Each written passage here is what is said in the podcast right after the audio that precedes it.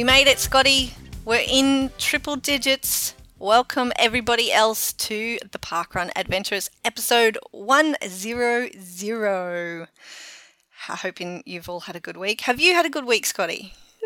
Uh, next question. Next question. Are you um, Um, are you all in black? Are we wearing black tonight? Today? This morning? Are you look are you looking at me in a camera?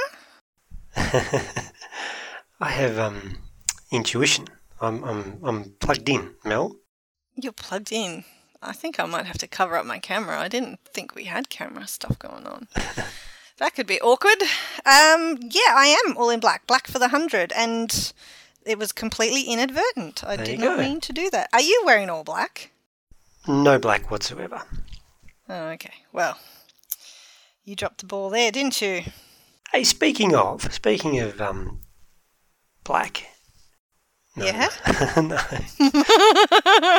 Where are we going with this? Let's start on a somber note. Have you ever thought about your own funeral, Mel?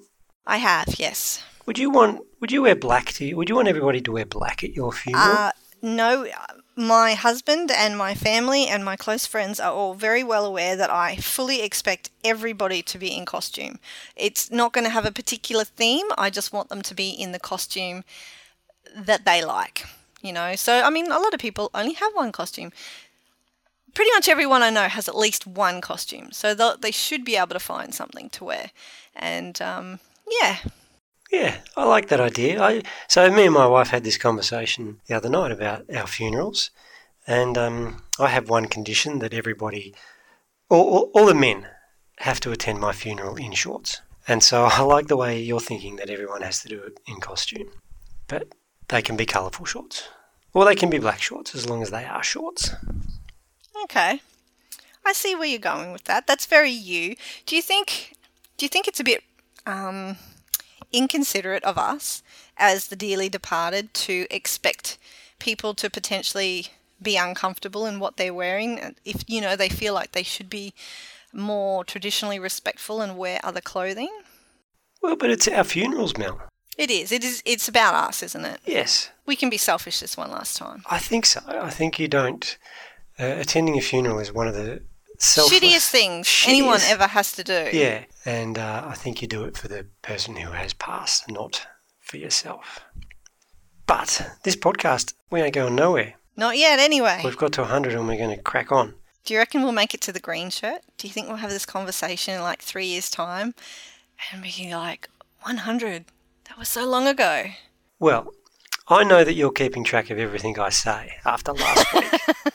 so I'm going to go on the record and say no.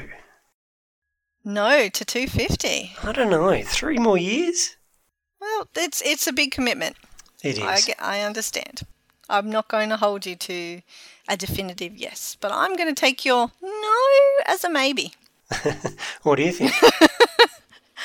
Uh, to be honest, I had not thought that far ahead. I don't even know what age I'm going to be in three years' time, let alone whether or not I'll be podcasting. exactly. Certainly will be parkrun adventuring, though. I can tell you that for sure. Yep. Did you adventure on the weekend? I did. Last weekend it was Kirra Parkrun's anniversary, so I chuffed off down to the Sunshine Coast, uh, not the Sunshine Coast, that's where I am, to the Gold Coast this time, and knocked off another one of their events down there. And you know what? I know we've had M. Nico on the show before. Sidebar, she did not change the theme to something that would be more appropriate for the costume that I had purchased for the week before Did you but bring I'm it not going to hold that against her. No, I didn't. I didn't. She would have had a lot on her mind. Um, the cake was excellent, though, that they had. Um, very tasty. I may have had three pieces. but we won't talk about. Look, well, you know, you don't. The, the ED doesn't want to take all that cake home, so you have to do your bit for the team. Um, I'm getting off on a tangent again. Distracted. What was I talking about? Oh, yes. So I know we've had Em on the show before and, and heard about the course and everything, but I just want to reiterate like how beautiful it is. It's it reminded me a lot of my home park run, except that it had wider paths and a little bit less shade. But lots of beautiful vistas of the ocean and sunshine and happiness. That's like Those three words ocean, sunshine, and happiness. That was what my parkrun experience was on Saturday. It is a nice spot. I have run the parkrun there as well. And we have friends who, who live up there. It's the closest event to where we usually stay. And yep, there's no arguing. It's a great little stretch, great little stretch of path to run along. But you went to some place with uh, some celebrations for an anniversary too, didn't you, Scotty? Yeah, we celebrated one year of Darebin Park Run, which was fun. You know, uh, great morning, really enjoyed it. Naturally, running with some friends, and what I, I, let myself down a little bit. Uh, the theme was country, bring a little bit of country to Darebin. Ooh. But I, I didn't. That could have been so much fun. I know it, it, it could have been, but I didn't do anything to dress up. Oh, So I was just um, with Kasha and myself this week, and we didn't get dressed up, and we were both commenting on the way home that we should have got dressed I wish up. you had. Yeah. Uh, because I do own flannel. But no, they're, they're definitely definitely a fun morning at Darebin, and great to see that event grow over a year from where we started. Awesome.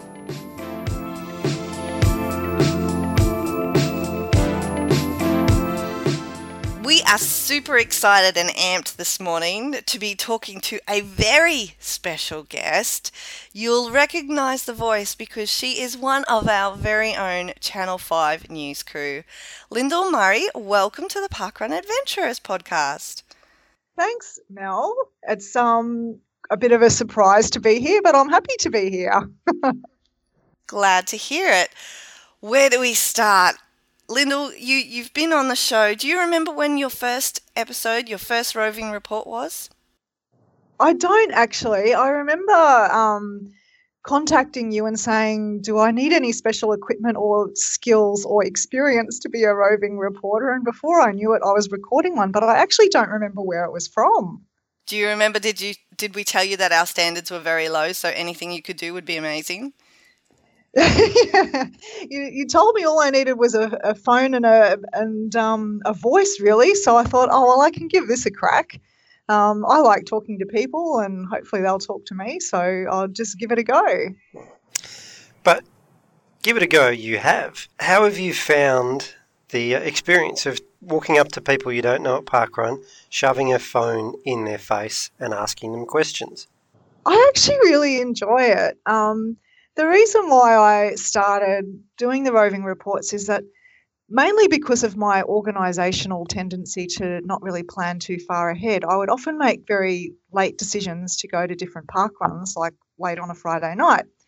And so I didn't have anyone to go with me because it was too late at nine o'clock to say, hey, do you want to come to this new park run with me to any of my friends? So I'd quite often find myself travelling by myself to different runs. And so doing the roving reports was a good excuse actually to go up and have a chat. I mean, park runs are always really friendly and people are happy to talk to you. But um, for me, I guess just having a reason to go up and talk to people made it a bit easier for me to do that. But the other thing is, Lyndell, you're really good at it. So do you have a background in this, or are you just a, a really friendly, happy, nice person? um, oh, I don't know. Maybe I'm just a really friendly, happy person. Correct answer. Um, I I did work in radio for a little while a few years ago, um, but I never really interviewed people. I just used to do live crosses from from places. So maybe I've got a bit of a background, but I'm not a journalist or anything like that. I love that you use it as a means of meeting new people on your adventures. Have you had a lot of fun since you started roving reporting?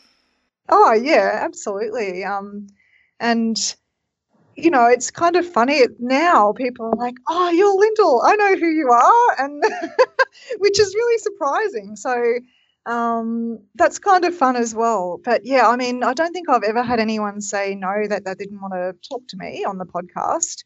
Um, even if they don't listen to the podcast and have never heard of it, they're always happy to have a chat. So um, I guess that's just another, um, you know, another way that you can tell how friendly park runners are in general. Can we go back and find out your parkrun story, Lyndell? How did you first hear about it? And when did you first go? Uh, yeah, so I had a look back at my results, and the first time I went to Parkrun was back in 2012. at New Farm Park Run. So um, I remember coming across New Farm Park Run when I was on one of my long runs on a Saturday morning. And I saw it there a couple of times in New Farm Park. And on the, I think the second or third time, I thought, I need to find out what this is. so I just went up and um, had a chat to one of the marshals and said, "What's going on? What, what's what's parkrun?" Um, and found out what it was. And um, she said, "Oh, they've just started. You could join them if you like." And I thought, oh, there's no way I'll be able to catch everybody, so I won't do that. Maybe I'll just put it in my back pocket and think about it for another time. Um, and then not long after that, one of my friends sort of contacted me and said that she was interested in starting running and wanted to do a park run, and would I go with her?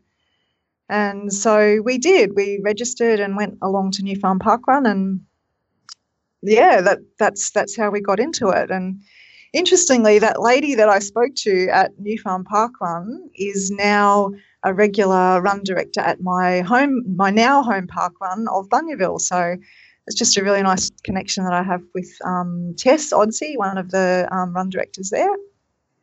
Of all the people you could have a chat to about parkrun, Tess is one of the ones that will suck you in, that's for sure.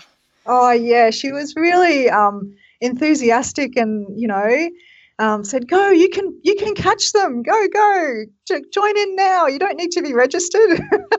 but I was a bit too overwhelmed to do that, so I waited for next time. And and I I recognised her immediately when I first turned up to Bunyaville. I thought, I'm pretty sure that's that lady from New Farm, and sure enough, it was. So so that's that. It's a small parkrun world. So 2012, the first the first event for you. That's you know, quite a whiles ago in parkrun history. What's the story been since then? Have you been one of those people who uses the cliche that they were hooked kind of thing, or did you just dabble a little bit to start with before you, you got really involved? Yeah, I did really just dabble for quite a while.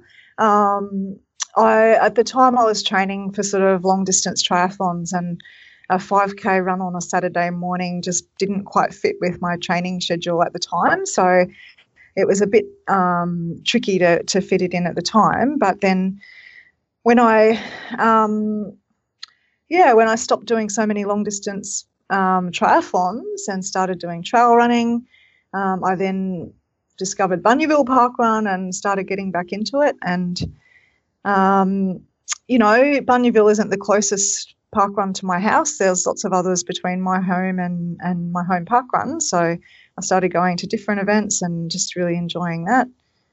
And yeah, I've probably been doing more park runs just in the last few years than, than I did um, earlier on. Now, sometimes you miss a park run because you are involved, you are still involved in the triathlon world. What is your involvement yes. there? Because you're kind of a big deal, aren't you? I've, I've seen you in a, an official uniform.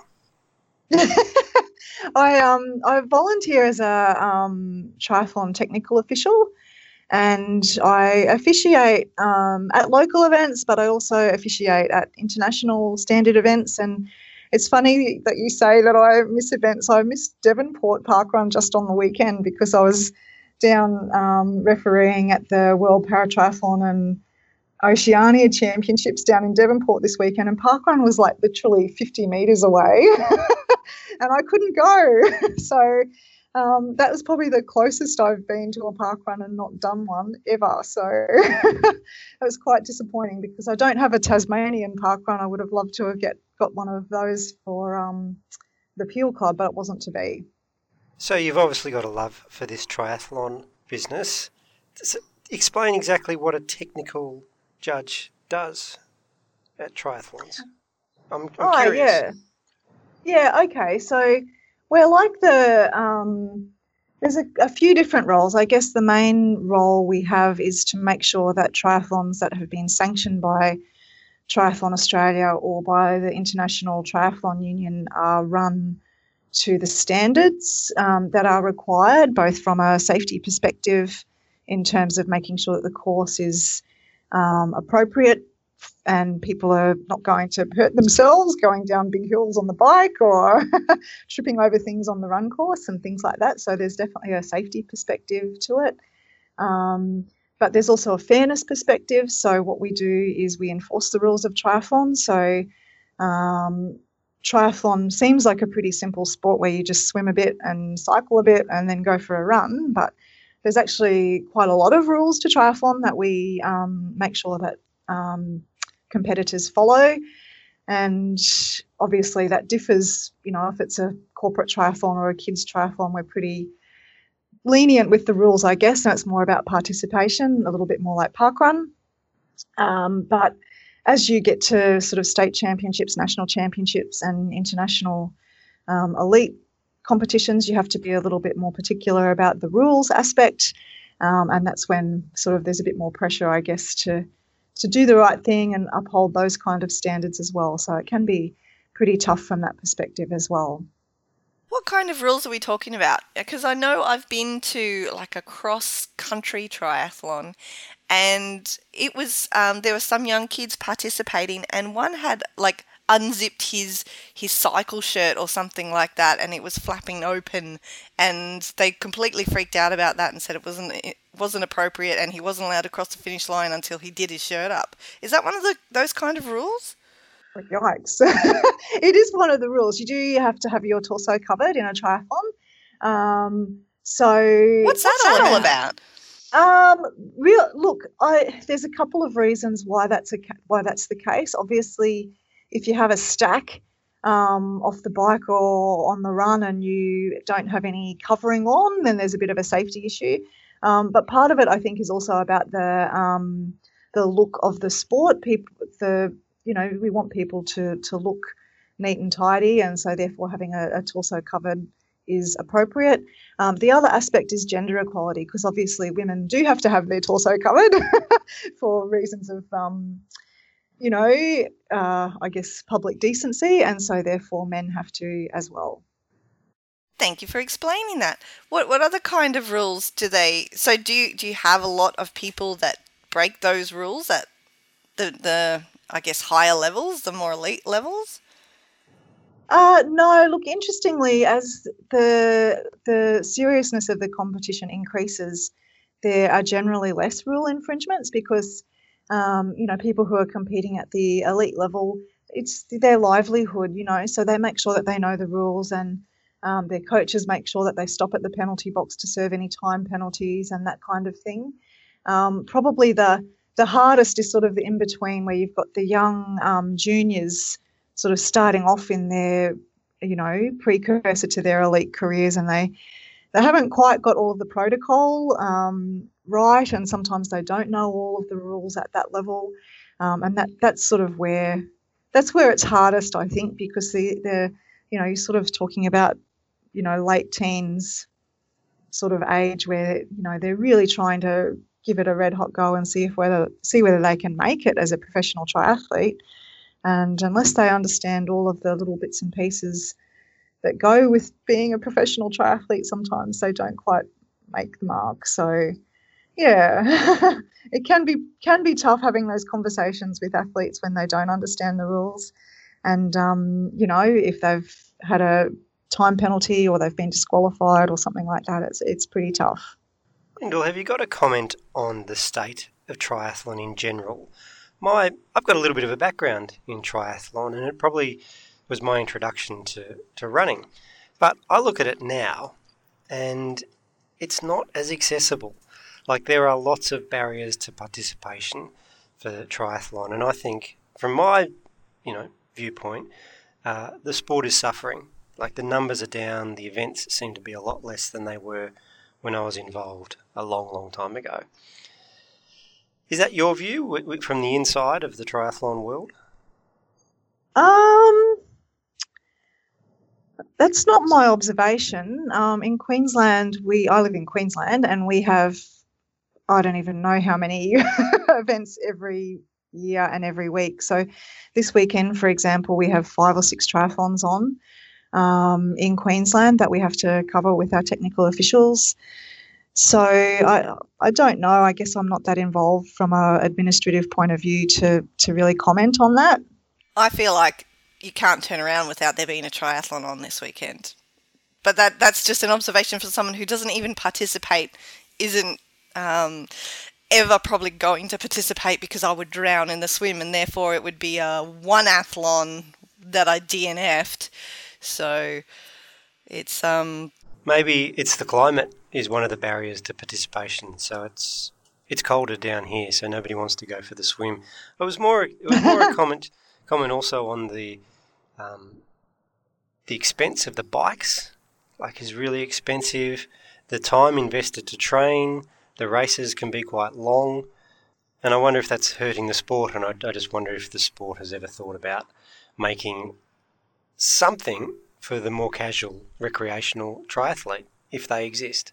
Yeah, look, there's there's plenty. I mean, from my perspective as an official, um, I officiate at um, you know off-road triathlons and duathlons, and the, the the triathlon that I'm going to on Saturday, so I miss another park run, um, is a corporate triathlon. So I think there'll be all kinds of people there with all kinds of bikes, whether they're $100 mountain bikes up to $10,000 time trial bikes. Um, so I, I, get get your point. I mean, at the at the pointy end and at some of the longer triathlons, it is hard to find a daggy old bike, and there's a lot of money involved there. Um, but it's not always the case. I mean, I, I, you don't have to have all of that equipment to do a triathlon, um, really. But um, it just seems to be that there's a lot of competitors that do have all the flashy gear. I don't know. I think it's one of those addictive things, you know. Once once you get into it, it's just you know it's all about the bike, and then it's. I I've got triathlete friends who have taken photos of their bike sleeping in the double bed with them, kind of thing. You know, they love their bike that much. So um, I think it's a slippery slope. Yeah, I've, I've never, certainly never done that, but my my bikes have names, so. well, that's fair enough. You know, you spend a lot of time with them. I'm sure there's conversations that happen there, and you know, you want them to be friendly, especially. You know, I, don't understand the whole seat thing. I don't think one of those seats could possibly be comfortable. However, my brother informs me it's all about the pants that you wear, which have all the padding. So um, I think I'll just leave that uh, for now. But I do know some people who train for their triathlons and they do some sort of weird mixy uppy thing where they, they chuck a park run in there as their run leg. So often they'll do like a reverse or, or a mixed up one where they'll cycle to park run, they'll do park run, and then they'll go for a swim afterwards. Do you know too many people that do that? I've seen it at park run lots of times. People arrive in their cycling gear. Um, don't know that I've seen anyone do a swim afterwards, but it's not a bad idea. There's plenty of park runs near water, right? So um, sounds like a pretty feasible idea. Probably not too many uh, people can swim after Bunyaville. What what makes Bunyaville your home park run, Lyndell? I know you mentioned that you've got other events that are closer, so it's not obviously the convenience for it. What draws you to Bunyaville? Uh, I like trail running, so um, I, I, don't do as many triathlons anymore, but I still do trail runs. And when I discovered Bunyaville, I thought, oh yeah, this is this is what I like to do from a running perspective. But then the people out there were really friendly, and um, you know, I sort of went a couple of times, and people already remembered my name and said hello to me and things like that. So um, I guess I just felt like I belonged there. I guess a little bit more than other park runs that I'd been to. So um, so that was it. I was just hooked then and, and thought, yep, I'm going to make Bunyaville my home park run. Okay, let's get into the nitty gritty. We want to hear your top three, Lyndell. Oh. Have you thought about it? I I started to, and I thought, oh, I don't know whether I should pick a top three from all of because people know who I am now and know that I've been to their park run. They might be cranky at me if I don't pick theirs. So, um, so yeah, I look, I can probably give it a go, but I am a bit unsure about it, Scotty. To be honest. Okay, okay, we're scrap not, that. We're not scrap in the people pleasing business, though. Give us, give us the if money was no object answer. If you could go to any park run in the world, where would you like to go? Ah, yes, I did think about this one actually. Um, so, if time and money was no object and I could go anywhere in the world, I would definitely go to a Scandinavian park run just because I've never been to that part of the world before and I understand that it's a pretty nice part of the world. So I did a little bit of research and I found a um, park run in Sweden that is a gravel park run. um, called Orebro. I don't know whether I'm pronouncing that correctly, but the pictures look absolutely stunning. It's a gravel road um, across, you know, a body of water, so it just looks absolutely beautiful. Um, so that's where I would go. I like that you've you've chosen some place that's a little bit different. You know, we get a lot of people saying that they'd like to go back to they'd like to go to Bushy and things like that, but you actually went searching for. You know, I, I think that should be a little task we set everybody to figure out. Like, get the maps out, look at all the events in the world, and figure out where they might like to go, and do a little bit of research, so they can start manifesting that. Yeah, well, Bushy's a pretty obvious one, and of course you know, if I was in the UK, that would be the first park run that I would do just for the experience of being at the, the spiritual home of park run. That would be awesome. Um, but, you know, that's the kind of place that I would probably find myself sometime and probably will get there at some point. So I thought, oh, well, if time and money was no object, I'd find somewhere really out of the way and, and go there. So, so yeah, that, that's that's the one I'd pick. It looks really, really nice. One day we'll find a really rich benefactor to pay for everybody's ultimate parkrun dream, and we'll all go. We'll we'll be all going in separate, you know, directions all over the world, but that's okay. We can report back afterwards. I was going to say we should all go on tour together and go to all of our ideal parkruns.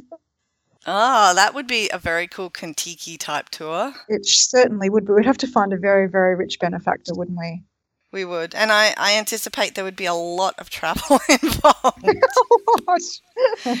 Speaking of reporting, however, Lyndell, I know we probably have some listeners out there that wouldn't mind having a crack at roving reporting, but aren't really confident or sure what they would talk about and things like that. Can you give those people any tips on, on how you approach your roving reports each week? Uh, yeah, so um, sometimes I'm a little bit more organised than others and do a bit of research on the place. So, um, and have a few prepared questions. Um, but other times I just go up and ask people, you know, how they got involved in parkrun and what they like about parkrun. Um, if it's a theme, it's a pretty um, easy icebreaker, I guess, because everybody feels, for some reason, when people are dressed up, they feel a little bit more open I guess. Do you, I don't know whether you've noticed that um, because they're a little bit out of their comfort zone already and and happy to um, just have a chat and have a laugh, I guess. So, and again, that's an easy sort of opening question, isn't it? What are you dressed as today, and why did you choose that costume, and what do you like about dressing up, kind of thing. Um, so just if you know if it if it helps to feel a bit more prepared, just just spend five minutes writing down some questions um, and thinking about what you're going to ask people. Um, but and also have a bit of a plan as to who you want to talk to. Make sure that you do. I one thing I always do is make sure I talk to the run director or the event director to just get a bit of a background on the park run and um, and I also like to thank them for their contribution as well. I think they feel really special um, to to get that acknowledgement. I think as well. So that's something that I like to do as part of my roving reports. Um, but I think just getting involved and and and don't be shy. Um, the the thing that I remember is that I don't have to do the talking. I just have to ask a couple of open questions, and the the, the other park runners will do all of the talking. So. Um, so don't don't worry about being prepared with too much to say. You just have have, have to have a couple of good questions, and and hopefully, it'll all the magic will just happen. I think that's some great tips there, Lyndell. I think just having a couple of questions. So when you get tongue tied or when you get a bit awkward, you can just uh, call on those trusty old questions that you've got, is a, a great tip. Now, the, uh, the question I've got for you, though, that I prepared earlier is when you're coming to Melbourne, we hear a lot about these Queensland events. When are we going to have a triathlon event that will bring you down to Melbourne? Well, if I go down there to a triathlon event, I might not get to park run anyway. So, so I don't know. I would love to go to, to Melbourne. Um, I need to do a C for my pirate club at some point. So I know that there's a couple of C park runs in in Melbourne. Um, and yeah, I guess I'd love to get down there sometime. I don't need a Victorian Park run anymore because I've done a Victorian Park run now, but I'll be down there at some point, Scotty. Okay, I'm waiting for you. Lyndell, thanks very much for coming on. It's great to have one of our family as our guest for our 100th episode. Um, so thoroughly enjoyed getting to know more about Lyndell Murray. Thanks, guys. Thanks for having me. I was really excited to be a part of it.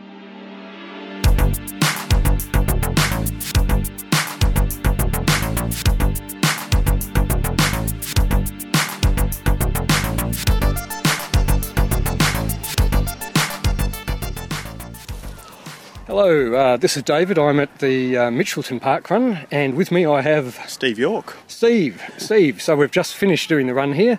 Tell me, how many runs have you done at Mitchelton?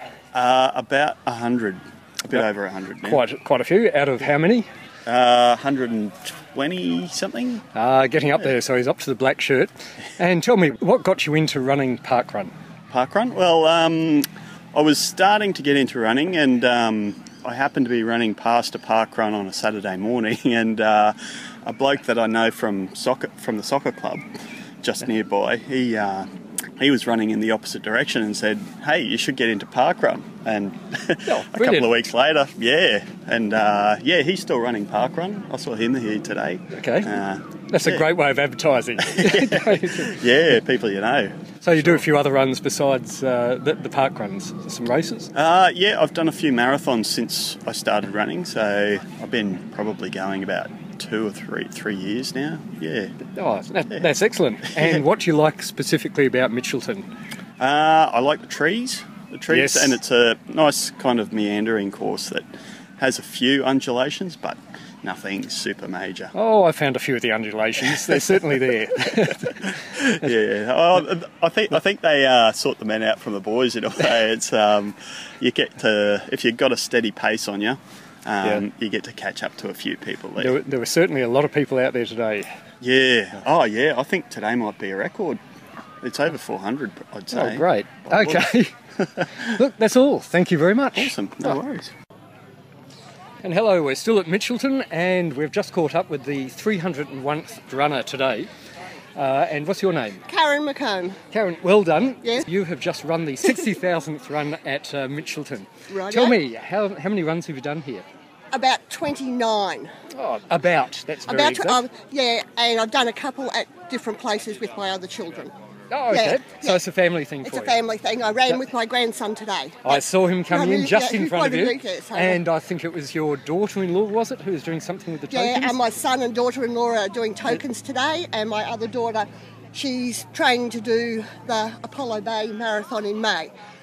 Definitely a family thing. Yeah. And my husband now, he has a sore hip, but he still walks it. Oh, good on him. So he's still out there at the He's moment. He's still out there at the moment, so Oh. yeah. So it's a big family It's a big family affair, yeah. So which other park runs have you done beside Mitchelton? Um, Redcliffe and Central Lakes up at Caboolture. Know That's where my well. other two children live. So, I Should have guessed, really. So what do you like about park running? um, it's fun. It gets me up and moving. Um, I'm getting to the age if I don't do something, I'm going to lose it, and I need to keep moving. Oh, I think we all know that and sort of our feeling. family, it's a, I get to see my children on a Saturday morning, and we have a chat, and it's a family affair. No, it- it's a great thing. Look, thank you very much and congratulations on being, doing the 60,000th run. I am trying to get under 300. I've had 301 for the last three weeks, so I'm There, still there are trying. so, there are so many people here. It's, uh, it's quite amazing. Yeah. Out of interest, what sort of times do you try for? About 35 minutes. Okay, beautiful. I think that's about average for here too. Okay, thank Ah. you. Okay, I'm now with the Mitchelton Park Run Director of the day, whose name is Uh, Tim Jepp. Tim. Yep, yep. Thank you. It was a very good uh, uh, run this morning. Loads of people. Massive turnout. How did you become involved in Park Run, especially Mitchelton? Uh, well, I started at New Farm Park Run with my boss um, in 2012, I think. Um, I ran, I think, 25 park runs out there. North Lakes opened up. I started running out there. Mitchelton then opened up, was the closest one to home. So Okay, I've been here since day one. This is sort of the one in the middle. This is uh, home park run.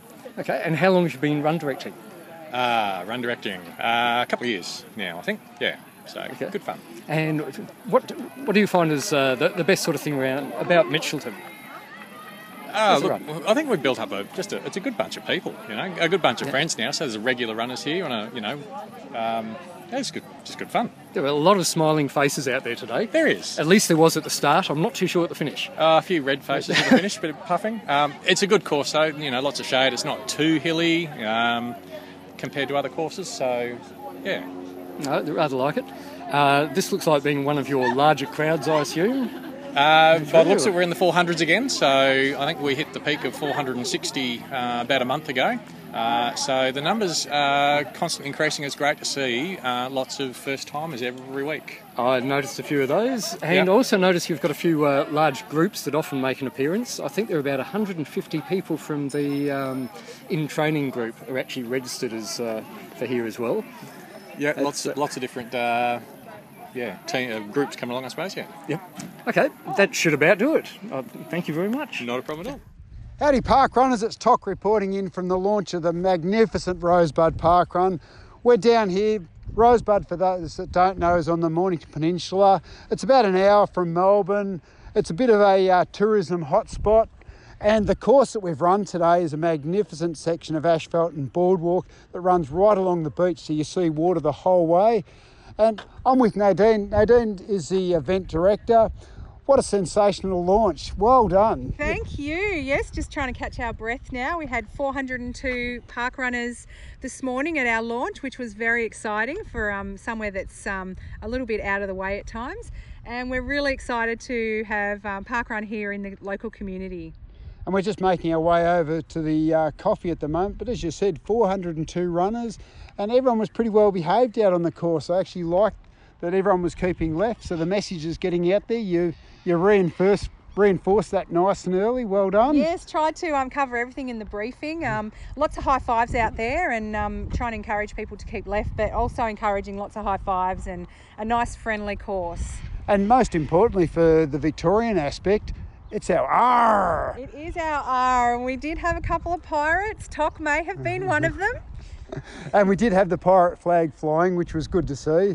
but uh, no, it's fantastic. It gives people the uh, the option. We only have six C's in Victoria. We need another C. So come on out there if you're in a town that starts with C. We need you to get Yeah, our Victorian pirates. We um, we've had a bit of a, a blank spot in park runs down this side of the peninsula, so um, it's going to be great to give options for the whole southern peninsula to be able to attend park run. it has certainly filled a big big hole on the map, and it's. Yeah. Uh, it's going to be very popular. I think come summer you're going to be run off your feet with the number of Definitely. people along no here. pun intended. No pun intended. but uh, yeah, no, look, it was a magnificent launch, Nadine, and um, everyone's really happy. Everyone's Yeah. headed for coffee. So We've well had um, lots of volunteers. We probably had about 20 volunteers today, um, several marshals out on course, and lots of people helping to um, control the chaos around the finish line. So, obviously, we appreciate those. And um, yeah, it's made for a really beautiful morning, and the weather was perfect. I put in my request, and the weather has been magnificent. So um, we can't complain at all. It's been it's been perfect morning. and a really high percentage of first timers, which is good because it means you've got a lot of people from the local area that look like they're interested. Yeah, when we asked for first timers, there were a lot of hands shot up. So um, that was really exciting to see because it means that we've got a community there ready to go and people are excited about being involved in something locally. Cool. Well, congratulations on the launch. Fantastic day, and I look forward to coming and having a bit of a run on this one when it's uh, a little bit quieter out on the course. Thank you. Come and visit us. We would love to welcome you down here on the beautiful peninsula. And come down Victoria for your R. I'm with Beck Howe. Beck went over to New Zealand last week for a bit of a holiday. She decided to go for a bit of a stroll around some mountains and Beck, I think you ended up doing 160 kilometres at Tarawera. That's right. Yeah, first miler, so very exciting stuff, and um, had a, an awesome race. So really good day. And your, your time, Beck, your first mile, and that was a brutal course out there. That was so muddy. It was it was wet, but it was fun. but to get through that in 27 and a half hours, I'm amazed. For your first mile, that's just simply awesome. How'd you feel out on the course? Um, yeah, no, look, I, I'd sort of going into it, um, obviously, you know, the nerves um, did come, and I think um, for me, I, I definitely was um, really prepared to hit some really low points out there. Um, but funnily enough, I honestly had a great day and felt felt strong throughout. So yeah, there were challenging bits where you were, you know, sinking into mud and almost losing your shoe, and you know, um, definitely we had some things thrown at us, and also the weather being so wet as well. But um, you know, just to, to keep moving as well as I did and feel as good as I did, um, yeah, real, really, really happy. But 27 hours on your feet. How do you plan nutrition and, and that for that course? Do you, do you carry stuff with you or do you rely on the aid stations? Um, I had really well stocked um, drop bags, and with the drop bags, I find I put way too much food in there. But my theory is I'm not sure what I'm going to be feeling like. I'd rather have a choice from five things than two. Um, the fruit at the aid stations was amazing, so I really smashed um, oranges, watermelon, um, ginger beer, Coke. So really fueled up and loaded up on those things was really good. Um, and I'd spoken to a couple of guys who you know, quite experienced, and they were really good in their advice that um, small amounts of food and often, and start early in the day, and that'll set you up really well going into the night. So I didn't ever feel hungry, which yep. was really good. I think that starting early is the key. You see, yeah. a lot of people, and myself included, at a lot of events, we've not eaten until halfway through and yep. it's too late. So eating yep. early is a good good advice there. Yeah. And um, running through the night, you didn't have any issues no, coming it, into the dark? It, it went surprisingly quickly. I probably I'd hoped to have, have covered a bit more of the course because we probably lost daylight after the 100k um, aid station, and that was a pretty muddy, you know, slog up to, to get us up to Miller Road. So that, that look, that was a bit tough, but uh, I'd um, picked up a cup of soup at the 100k checkpoint, and um, that was actually went down a treat and uh, and just something different food wise as well. So yeah, no, travelled well, go, surprisingly well going into the night, given how sparse the the field was because.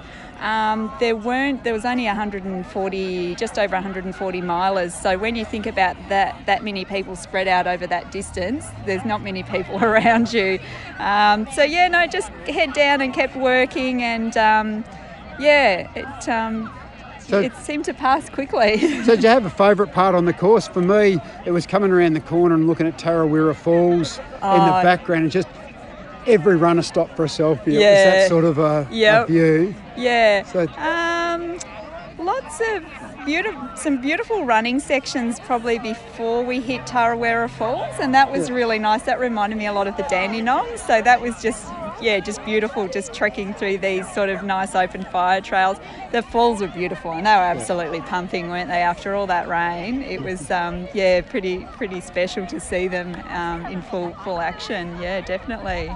Well, once again, Beck, massive congrats on your miler. That's an awesome achievement. Oh, thanks, Tony, and thanks so much for everything you do for parkrun and running in general. You're an amazing bloke, and congrats on your own 100. It was super. Cheers, super Beck. work. Thank thanks. you. We're at Rosebud Parkrun on the beautiful Port Phillip Bay, and we've just completed uh, the five kilometres of a outback, outback, outback, outback course, and that sounds really technical, but it's not. It's actually beautiful and lovely. And I've got three legendary park runners with me. Introduce yourself. Uh, Mark Carney.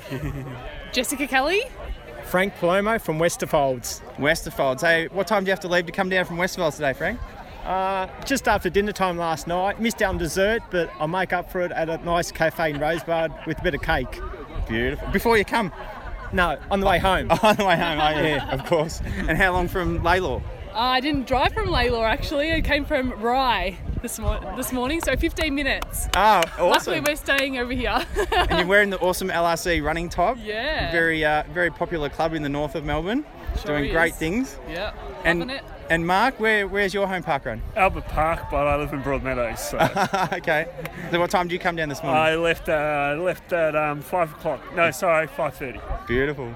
And what did you think of the course? Uh, yeah, it's a really nice course along the foreshore. Yeah. Uh, yeah, like you said, it sounds a bit technical, but you kind of figure it out, like, you know, out, back, out, back, and then back in again. So yeah, no, it's a really uh, nice flat, so it's pretty quick. Yeah. If you want to go quick, Yeah. um, if you just want to take your time and enjoy the scenery, yeah, that you get that as well.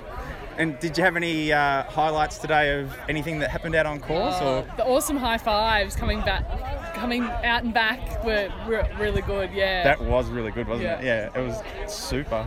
Yeah. And what about you, Frankie? Any? I, heard, I heard a rumor that you lost your hat on one of the. Yeah, on one of the trees. Um, I did hear the run director say at the start, watch out for low, low branches. That was okay. I, I stopped, had a breather, took off again, and no, it was just good seeing the familiar faces.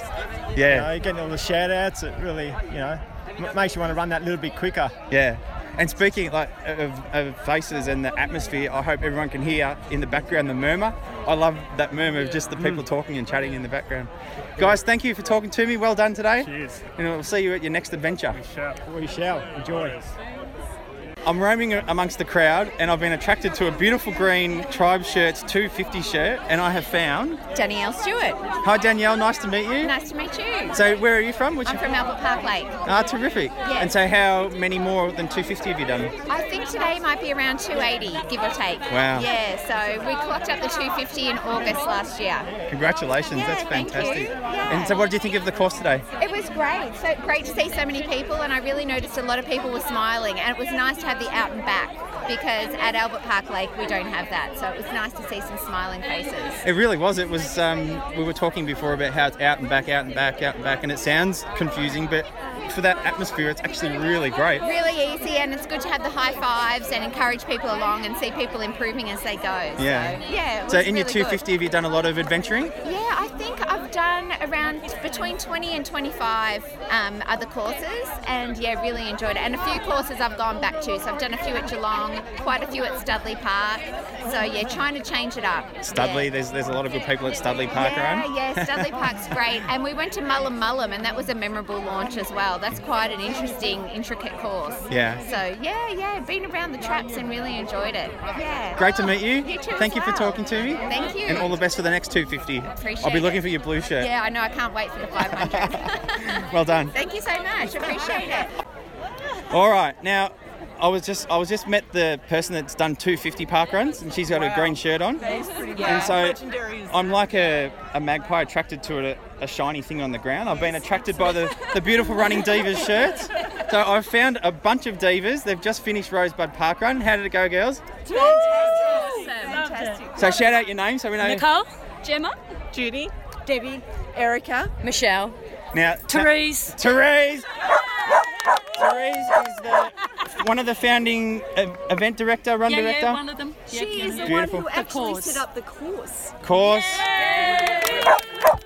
Hats Only off. one of them. Only one of them. It's a team effort. It is team t- effort, Gary, every time. well done. And it's a beautiful course. Do the divas agree? Yes. Excellent work. So how did it go out there today? It's great. Fantastic energy out there. Lots of people on the way. High fives. It was great. And so are you guys all from the same park run?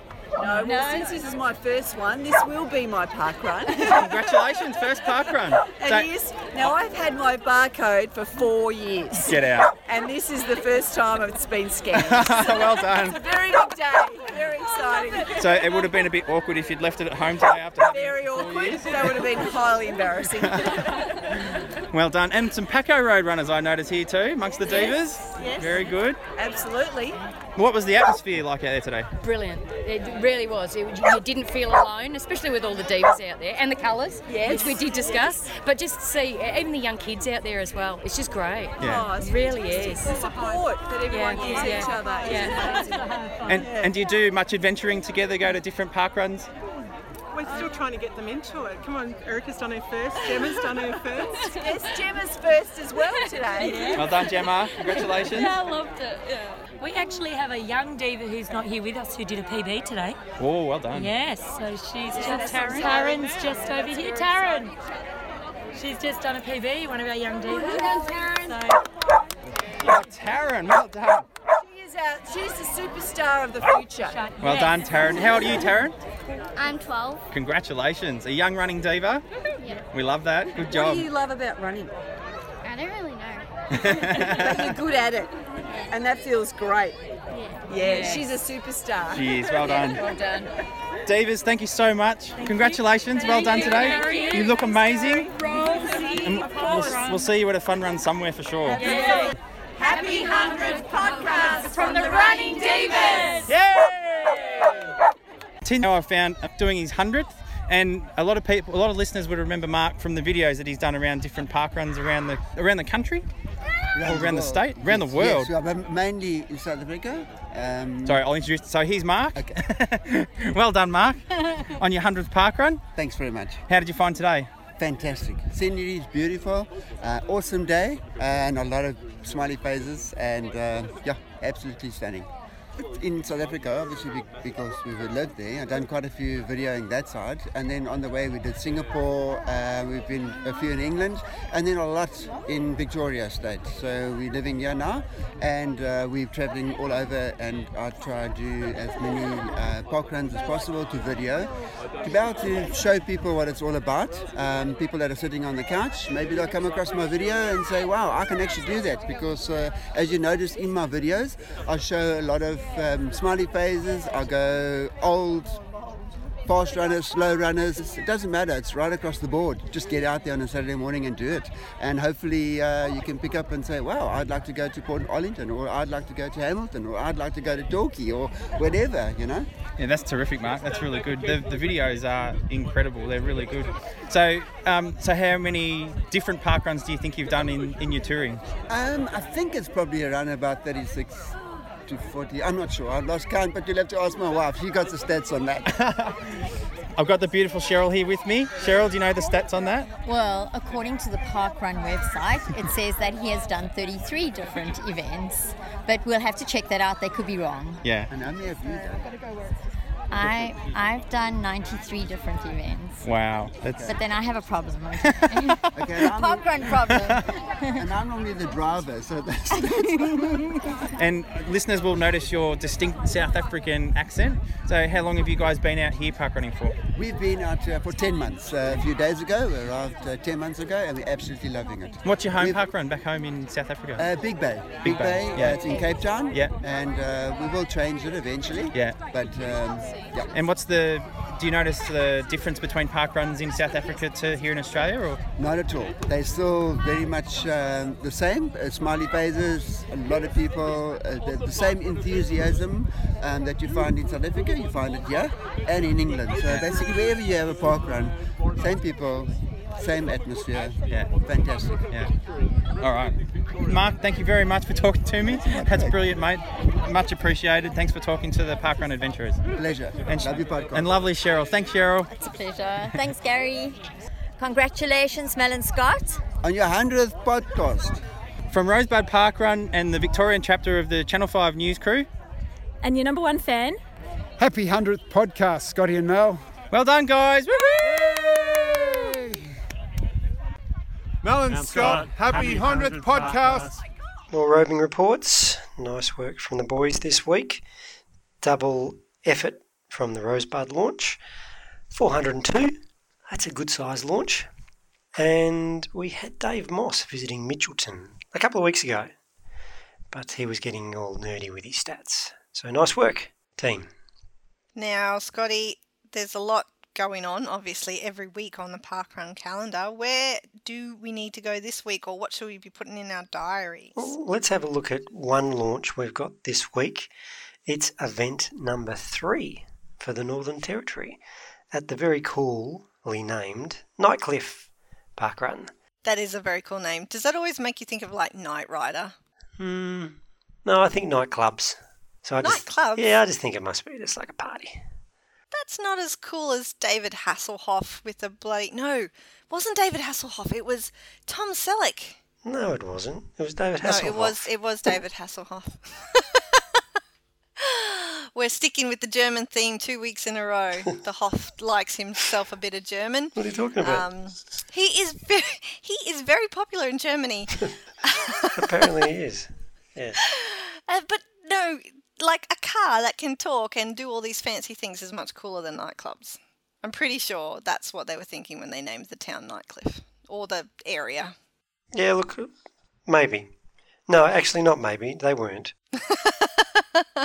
but Nightcliff, hey, it's a, it's another, it's a new point on the compass club, which has just gone to, what's the it's word? It's become a very expensive club. yeah, yeah. Like, you know, the Peel Club, okay, go to every state or territory. Great. You only have to do one. You can choose your one in that state. The Compass Club, nah. Points are getting replaced every week these days. It's crazy. Did you think that through when you came up with it? no. Well, no, we I think we did understand that the points could be replaced. I just don't think we really foresaw how fast Parkrun Australia would grow and and at the extremities. Maybe we thought the extremities would stay fairly stable for a while and people would move further inland, but no, we seem to be wanting to get closer to the coasts. Yeah. Um, here, there, and everywhere. So I mean, we are going to we are going to reach the boundaries at some point. Like you, there, we will run out of land. Yeah, and then then we'll have a whole bunch of island park runs and things like that. Hey, so the third event in the Northern Territory, how massive do you think it's going to be, and what do you think it's going to do to the numbers at the other events this weekend? In the Northern Territory, I want you. I want. Yeah, I want your predictions for for numbers. I'm not an expert on the running population in the Northern Territory. I've got to admit, but That's okay. I'll go- I'm willing I'll- to take your amateur opinion. let's go with 148. At Nightcliff. Yes. Oh, I think you, I think you're under underestimating them. Well, this is your opportunity to prove me wrong. Well, I think it will be more than that. That's as far as I will say. It doesn't work like that, and you can't say 149. Um, I reckon 308. What? Yeah. Okay, Mark, make it happen. let's see. Let's see what happens. Uh, launches are one thing to get excited about. So to uh, anniversaries, we have four this week. I'll start us off in Newborough, in Victoria, and Panania in New South Wales. And then we've also got Studley in Victoria um, and Tuggeranong in the ACT. So, as the former Studley event director, will you be attending Studley this weekend, Scotty? Of course, of course I will. Two years. That needs to be celebrated. How fast has that gone? Yeah, hasn't it? Like when we started this podcast, that's what I was doing. Getting it was like it was like the podcast's twin. It was your other baby Yeah. at the time. Yep. And now we're in the terrible twos. but that, I tell you what, Studley's going from strength to strength. The numbers grow every week. Uh, the event team grows, and we're having a rock star theme. Ah, that's perfect. So, Yes. if any parkrun adventurers out there would like to hear a live rendition of 99 Red Balloons, you can request it at Studley this weekend because that's where Scotty about. will be. I don't know what you're talking about. I'm not going to let it go, Scotty, because that was my favourite episode of all time. Do you have a favourite episode? You know, we've been here for 100 now. Have you got, like, something that you fondly remember from our time on the pod waves? Oh, probably episodes 1 to 98 were probably my, my favourites. it took, it took a swift downhill last week, but we're on an upward traje- trajectory this week, so Okay. that's a positive. Um, but if you, like I said, if you've ever have any doubts of whether we've got listeners, Mel, after last week, I know we've got listeners because I think multiple messages kept coming from Tuesday onwards from Excellent. from around the world, which was which was great. Fan Some- mail, I'm sure. Some people I didn't even know. Oh, there's been so much joy. So much joy. But where were we? Yeah, Rockstar, Rockstar theme. So I think that's that's a first for me, and I'm I'm I'm not going to rehash an old outfit. I'm committed to coming up with something fresh for this week. Um, you know what I also have to thank our listeners for is they're also checking up on me. Which Oh, and how is your marathon training going? Almost forgot. well, I've missed a couple of days. I've missed a couple of days, and I don't want to miss any more because I know people are watching. So it's really working. That's good. I'm glad the pressure is working for you. Yeah, so thanks for that. Let's keep it coming. I'm never going to get sick of it. But uh, one of the, I've lost me toes, Mel. I've lost toenails. So that's that's my commitment to this training. Long long runs are uh, you've got uh, they're taking away your what are ta- toenails even for? Like seriously, They get in the way, and obviously of socks and shoes. so the socks and shoes put paid to them. yeah. Have you have you ever lost a toenail? I mean, you're not a I real runner until you have. I have actually, yes. Yeah. I'm pretty sure we've discussed it on this very podcast. Really? Because I was super proud. Yeah, when when it came off, and I was just like, yeah, and I got some weird looks, but um, Okay. Well, as we discovered last week, I don't remember everything we've said on the podcast. so I apologise if we're going over old ground. But I'm really surprised with how um, robust my toes are because it just popped off and you wouldn't know any difference. Like, there's no pain. It's um, it's did it go black first? Oh yeah, it went black straight away, both of them. So my big toes. I've lost one. The other one's almost coming off. The big toes have come off. Yeah, they're the ones that have gone. Okay, tell me. So, is it making you rethink your shoes or your socks? Like, was there a particular thing, like a, a, a traumatic event? Well, it was from that Ballerine Sunset run, and I think I wore thick socks on a hot day. Were there, were there a lot of downhills? Because I find if your like feet are being slammed into the toe No, box or whatever they want to call no, it, it was dead lot. flat. It was dead flat. But I was wearing my cap backwards for the whole run, so I think I was going a bit You were going faster than normal. Yeah, and my shoes couldn't keep up. they weren't used to it. Okay. That's the only way I can explain it. So maybe bin those socks or only use them for winter warming. But you know, feet. see, see, there's a there's a thing with the socks. They were two dollar socks from the two dollar shop, And, I'm heaven on. forbid they're not any good for running. no, I'm on this eternal quest to find good running socks. You know where you can get the best running socks? Where I okay, is this a rhetorical question? Because I know where I get my running socks. Is it the same place I get them? I don't know. Probably not if you're wearing two dollar running socks. Aldi. If you ever see running socks at Aldi, snap them up. Okay. That's my hot tip for the week. Do you have how Aldis much- up there? Yes, we have Aldi's in Queensland. it's funny when you ask me if we have things here sometimes. It's it? like you think I, I, I'm in a foreign country or something. Anyway, so Okay. where, is that where you get your socks from? No, that is not where I get my socks from. Um, but thank you for that hot tip. I will. To you know what? I'm. I have to admit something here. I never shop in Aldi. I'm not an Aldi shopper. Well, you need to get in there and hunt down the socks. But just stuff isn't in logical places, and there's a whole bunch of random things that you don't need. Yeah. Look, I'm not going to go to bat for Aldi, apart from their socks. Okay. I think, uh, yeah, socks is about all we go there for.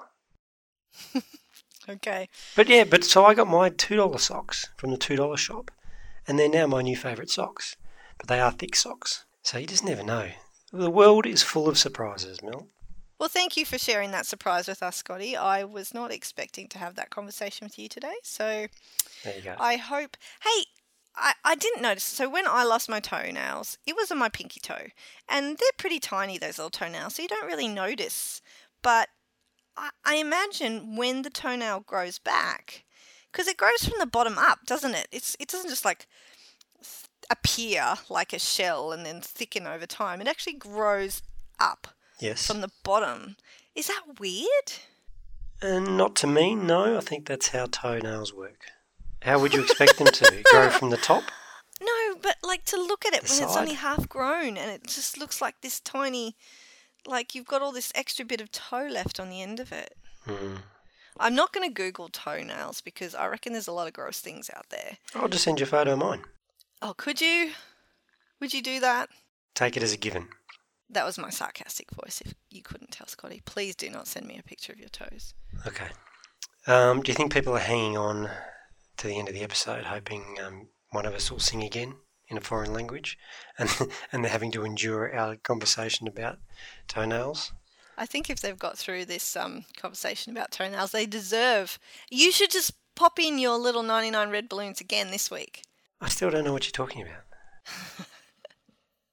keep you keep mentioning it. On that note, I'll talk to you next week, Scotty. I'll speed a spin.